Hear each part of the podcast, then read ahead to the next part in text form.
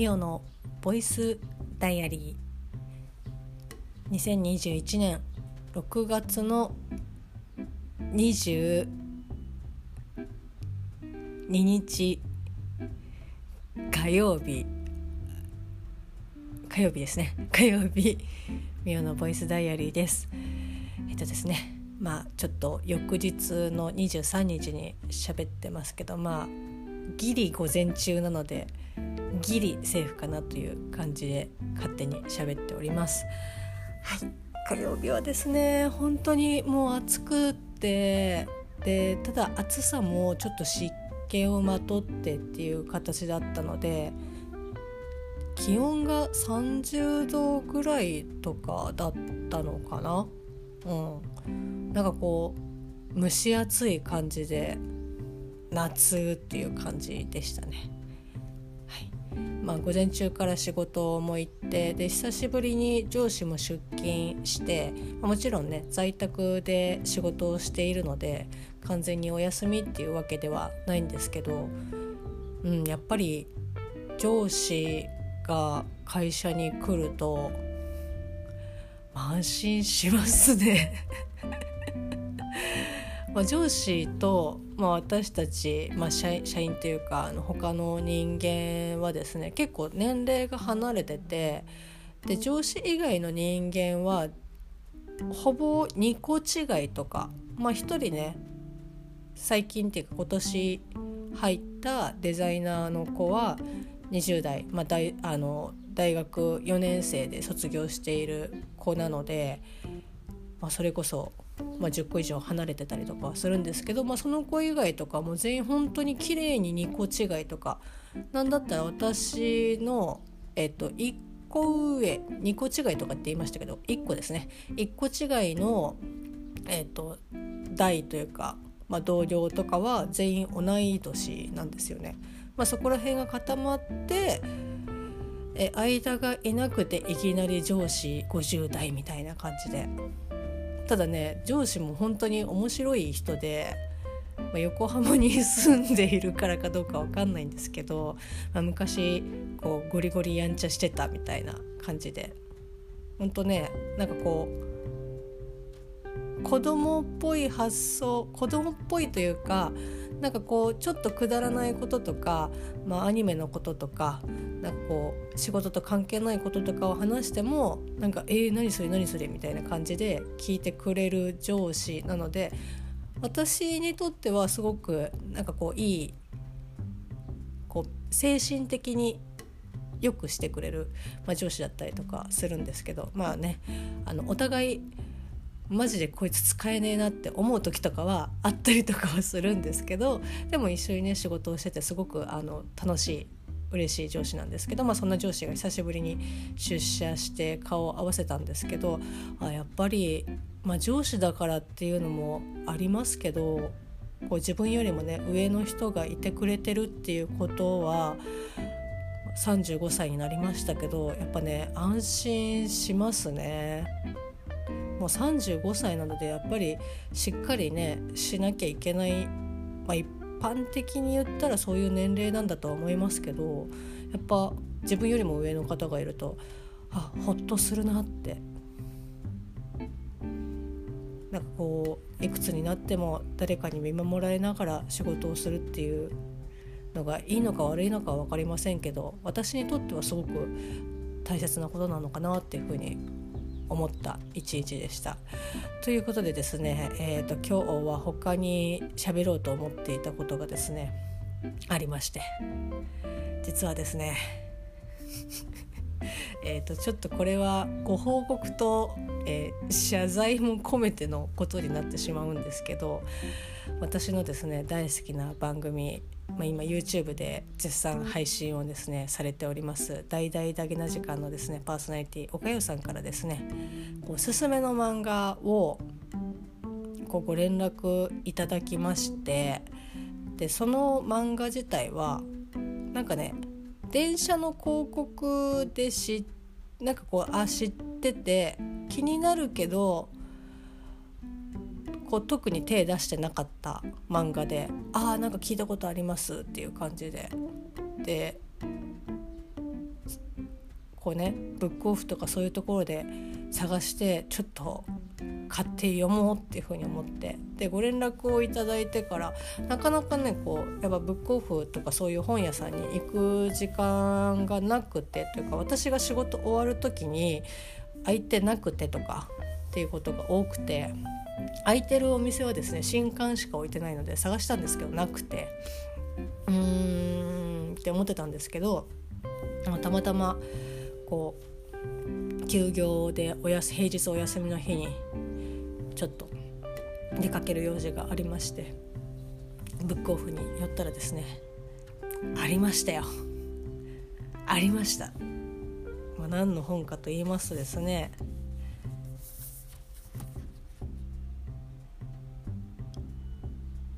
天瀬しおりさんが書かれている「ここは今から倫理です」という漫画でですねこれがえっ、とヤングジャンプヤンジャンでえ連載してるのかな？私でもヤンジャン買ってたんですけどちょっとちょうど連載の時期とずれてるんでしょうか？ちょっともしかしたらあの掲載している媒体がやんちゃんじゃないかもしれないんですけどまあこうジャンプ系のこう成人雑誌で、えー、と連載をされてる漫画なんですけどなんかねこの天瀬しおりさんっていう名前がなんかなんかなんかどっかで見たことあるなって絵柄もなんかどっかであーって思ってあの天瀬しおりで検索をかけたらあれですねラグビー漫画の「オールアウト」を書いてた方ですねちなみに「オールアウト」も読んでないけど知ってるみたいな感じで「ああこの人か!」っていう「うわー!」っていう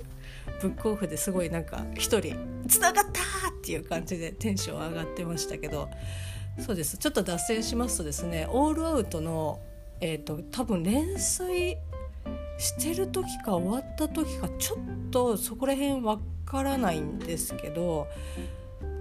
まあ、23年前、えー、23年前ぐらいかなに、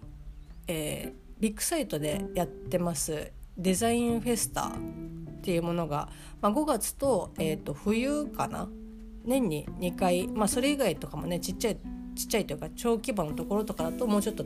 1年間通してそういったあのデザフェスって多いんですけど割とメインでこうドドンとやってるのが、まあ、5月と,、えーとまあ、11月とかかな？それぐらい秋口にやってるんですけどそのねどっちかにこの天瀬さんがブース参加しててでしかもデザフェスって、まあ、物販売ったりとかっていうこともできるしというかそれが結構メインだったりとかするんですけどあとはこう壁をレンタルしてそこにこう絵を描いたりとか西館の方のアトリエのあのねなんかこう吹き抜けのエントランスみたいになってるところのスペースがあるんですけどそこもねなんかこうボードレンタルしてそこで毎回漫画を描いていらっしゃる方とかもいてちゃんとね続いてるんですよ。私もしっかり見てないんですけどかこう終わりまでにその漫画が完成するかみたいな。私が行った時にはまだこう書き途中だったりとかするんですけどそうやってこう実際にしかもこう書かれててで言ったらこう漫画とか原稿とかね、まあ、デジタルだとデジタルだとちょっとサイズがあれですけどもう自分の身長とよりもちょっと高いぐらいかなの壁に漫画を描いていくっていやすごいなと思いながらそして見やすいみたいな当たり前ですけど 全然細かい字とかもえ全然読めるみたいな。あれはね迫力がありますね。ちょっともしまたね見る機会があればまあ続きですけどその時だけ見ても全然面白いかなって多分コマ数で言うと2ページ分あるかないかぐらいのものなんですけどでもやっぱすごいですね。ぜひあの機会があればっていう感じですけど、まあ、そういうのデザフェスにですね天瀬さんが多分天瀬さんがご参加されててでそのさっき言ったねボードレンタルとかあとももう本当にはしご使わないと一番上まで書けないぐらいのでっかい壁面とかにもまあ、もちろんねそれは後終わった後は全部剥がしちゃうんですけどそういうのにこう書かれてる方とかだからその売るというよりも書いてるところとか完成したものをこう見てもらうっていう展示の仕方もデザフェスではあったりとかするんですけど、まあ、そこにいらっしゃってなんかね墨かなんかで書かれてたんですよねイラストを。多分オールアウトの絵じゃなかったかもしれないけどなんかね名刺もあって多分もらってきたと思うんですけどその時オールアウトもなんとなくあああの漫画の人かっていう結構ねこう有名人っていうか漫画家さんとか、まあ、それこそ近郊の西野さんとかも絵本ねあの出してた時にこう本にいたりとかするんでなんかねそんなになんか「うわーどうしよう」みたいな「あの叶姉妹が来てる」とかっていうまああれはねコミケですけどなんかそういった感じじゃなくて「ああ天瀬さんなんだ」みたいな。っていう割なんて言うんですかねあのデザフェスの人ってやっぱコミケとも同じなのかそのオタク的なところその人が作ってるものは好きだけどだからといってその書いてる人をこう有名人だからこうすごいとかっていうよりもなんかものが素敵だったら別にそれはそれでいいみたいな。その人物にそんなに興味がないというか。だからねこうキャッキャ言うこともなくまあちょっと言ったらね迷惑になるかなっていうのももちろんあるとは思いますけどだから西野さんがいた時もね全然あの まあ人だかりがないというか、まあ、普通に「ああ西野さんだ」みたいな 感じの「あ絵本出したんだもんね」っていう。でまあこう本人がいる時にはサイン入れてもらえるらしいよっていうので、まあ、もちろんねちょっとあのそういったミーハーなのが好きな方とかは「あ西野さん」みたいな感じでいらっしゃいましたけどまあなんかご本人たちもその自分が有名人で出てるというよりも自分が作ったものを出しに来てるっていう本当に他のみんなと一緒のスタンスで来てる面持ちなのでなんかまあ本当に言い方はあれですけど何て言うんですかねオーラがないですね。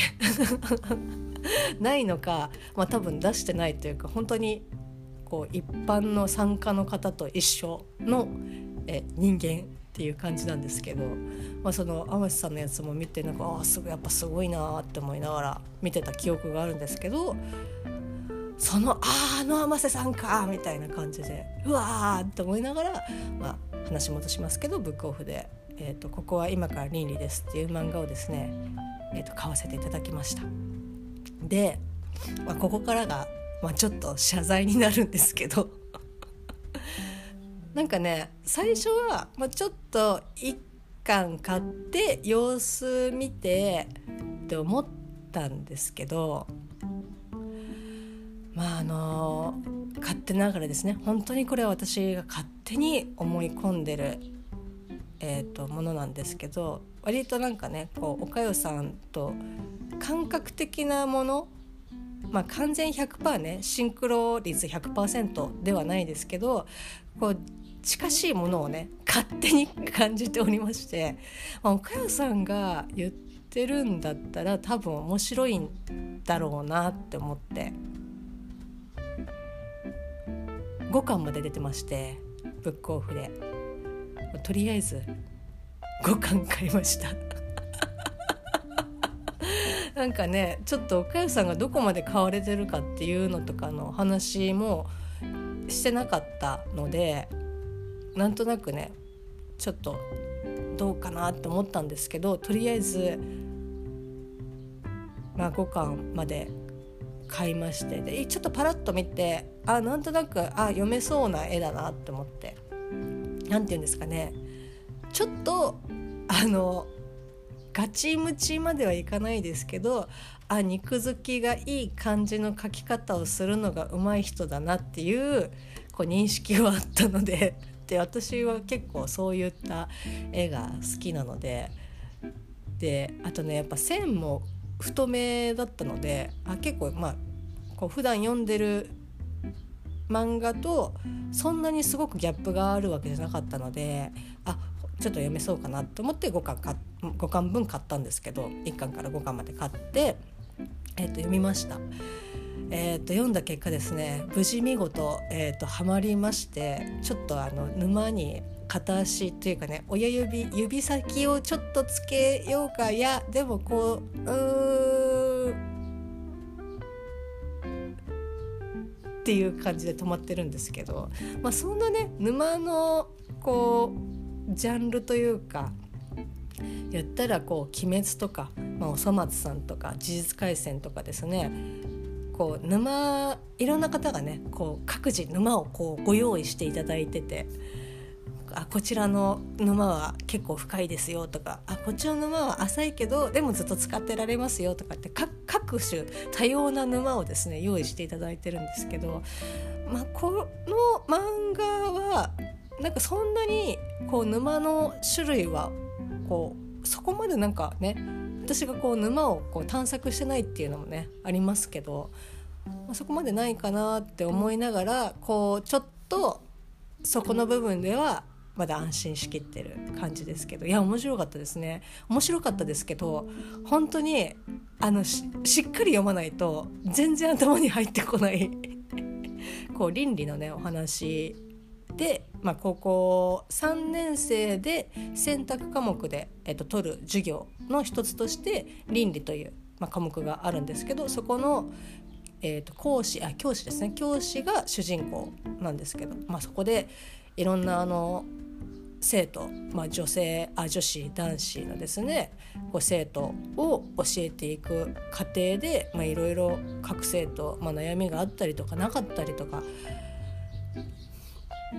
こう性格とかそういったものでいろいろ悩んでいく中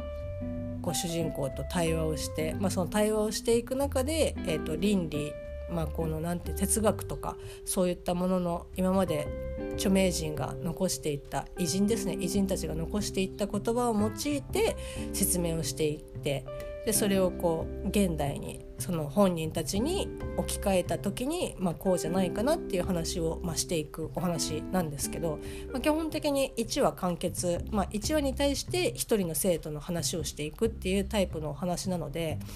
まあ、続きものというかね時間は経過はしているんですけど、まあ、どこから読んでもそんなにえなんか全然ここれだだだ誰？みたいな感じにはならないのでなんか本当に、まあ、最初から読んだ方がいいと思いますけど、まあ、どこどの回読んでもあ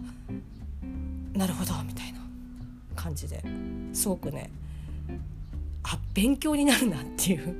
感じですかね。はいまだちょっと読み込めてないのででこのまたね読み込んだ暁にはこう長文をおかよさんにですねこう送信しようかなって思ってますいやでも本当にねあのカリーちゃんもそうですしこうかよさんもそうですしこうなんかやっぱ自分が自分が選んだものじゃない、えっと、漫画を読むっていうのは、まあ、すごく新鮮ですし面白いしなんかこうハマった時には「ありがとうございました!」っていう合唱っていう気持ちになるので本当にありがたいです。ありがとうございます。でえー、っと最終の追い打ちをかけるとですね先日、えっと、6巻が 新刊が発売されておりまして 無事6巻を新刊でご購入させていただきました。よいよはい。いや面白かったですわ。あ、ただねこの今ね6月の22日分を喋ってて、まあ、それまでにまだ配信していないこう声日記があるのでこれが配信される時が多分もうちょっと先になるとは思うので、まあ、それまでにね岡代さんが6巻まで買って読んであこんなことあったんだねっていう風に思って聞いてくれたらこうタイムカプセル的にね思ってくれたらいいんですけどこの音源を聞いた時にこうまだ買ってなかったらいや本当重ね重ね本当にすいません。先に私は言ってしまいました。こういうとこがね、まあ、ちょっとおたてきというかあるのかな、まあ、たすけくんもねそういうところありますね。なんだろう。よっぽど不安だったらこう一貫買ってとかっていうことはしますけどでも今やっぱりネットが普及している中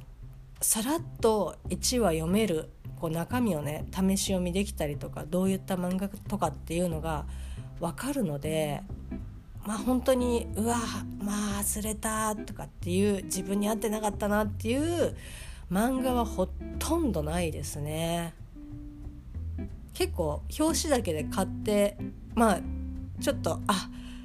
割と思ってたのと違ったなっていうこととかはたまにありますけどでもまあこれはね映画も一緒ですしやっぱその合う合わない自分に合わないだけで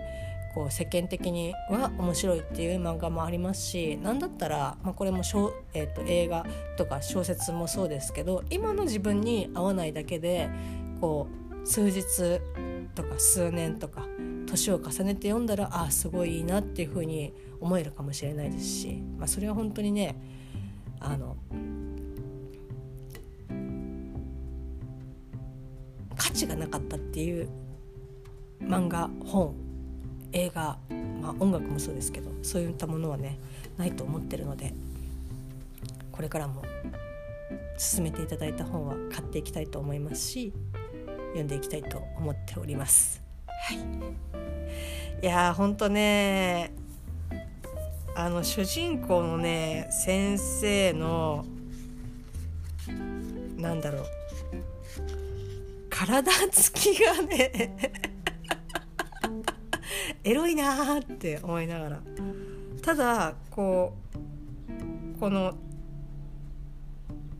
高柳先生って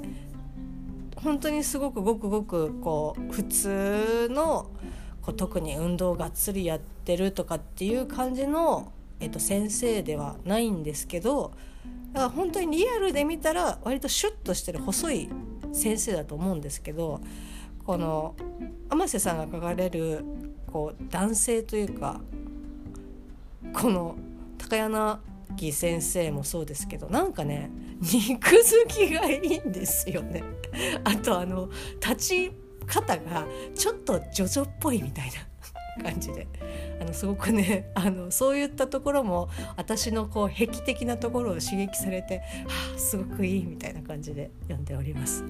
まあ、そんな感じのですねえっと、6月の22日火曜日の、まプチ振り返りでした。それではまた明日